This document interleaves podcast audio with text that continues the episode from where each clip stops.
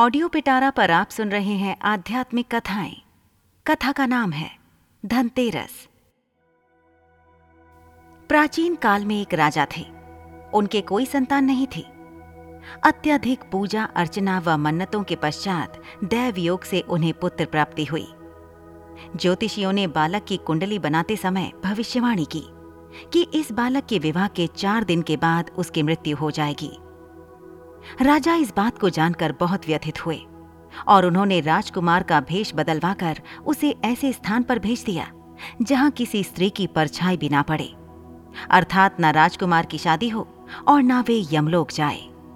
संयोगवश उसी ओर से एक राजकुमारी गुजरी और दोनों एक दूसरे को देखकर मोहित हो गए।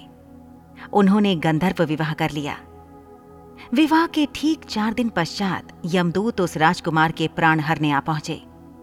जब यमदूत राजकुमार के प्राण ले जा रहे थे तो उसकी नवविवाहित का विलाप सुनकर उनका हृदय भी द्रवित हो उठा, लेकिन वे तो अपने कर्तव्यानुसार विधि के विधान के आगे असहाय थे।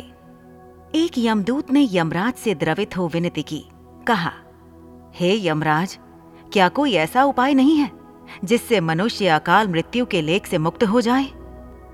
यमराज ने उस दूत को जो उपाय सुझाया वह इस प्रकार था। यमराज ने कहा, कार्तिक कृष्ण पक्ष की रात जो प्राणी मेरे निमित्त पूजन करके दीपमाला दक्षिण दिशा की ओर भेंट करेगा, उसके मन में कभी अकाल मृत्यु का भय नहीं रहेगा। यही कारण है कि धनतेरस वाले दिन घर के बाहर दक्षिण दिशा की ओर दीप जलाकर रखे जाते हैं। ऐसी ही इंटरेस्टिंग किताबें कुछ बेहतरीन आवाजों में सुनिए सिर्फ ऑडियो पिटारा पर। ऑडियो पिटारा सुनना जरूरी है।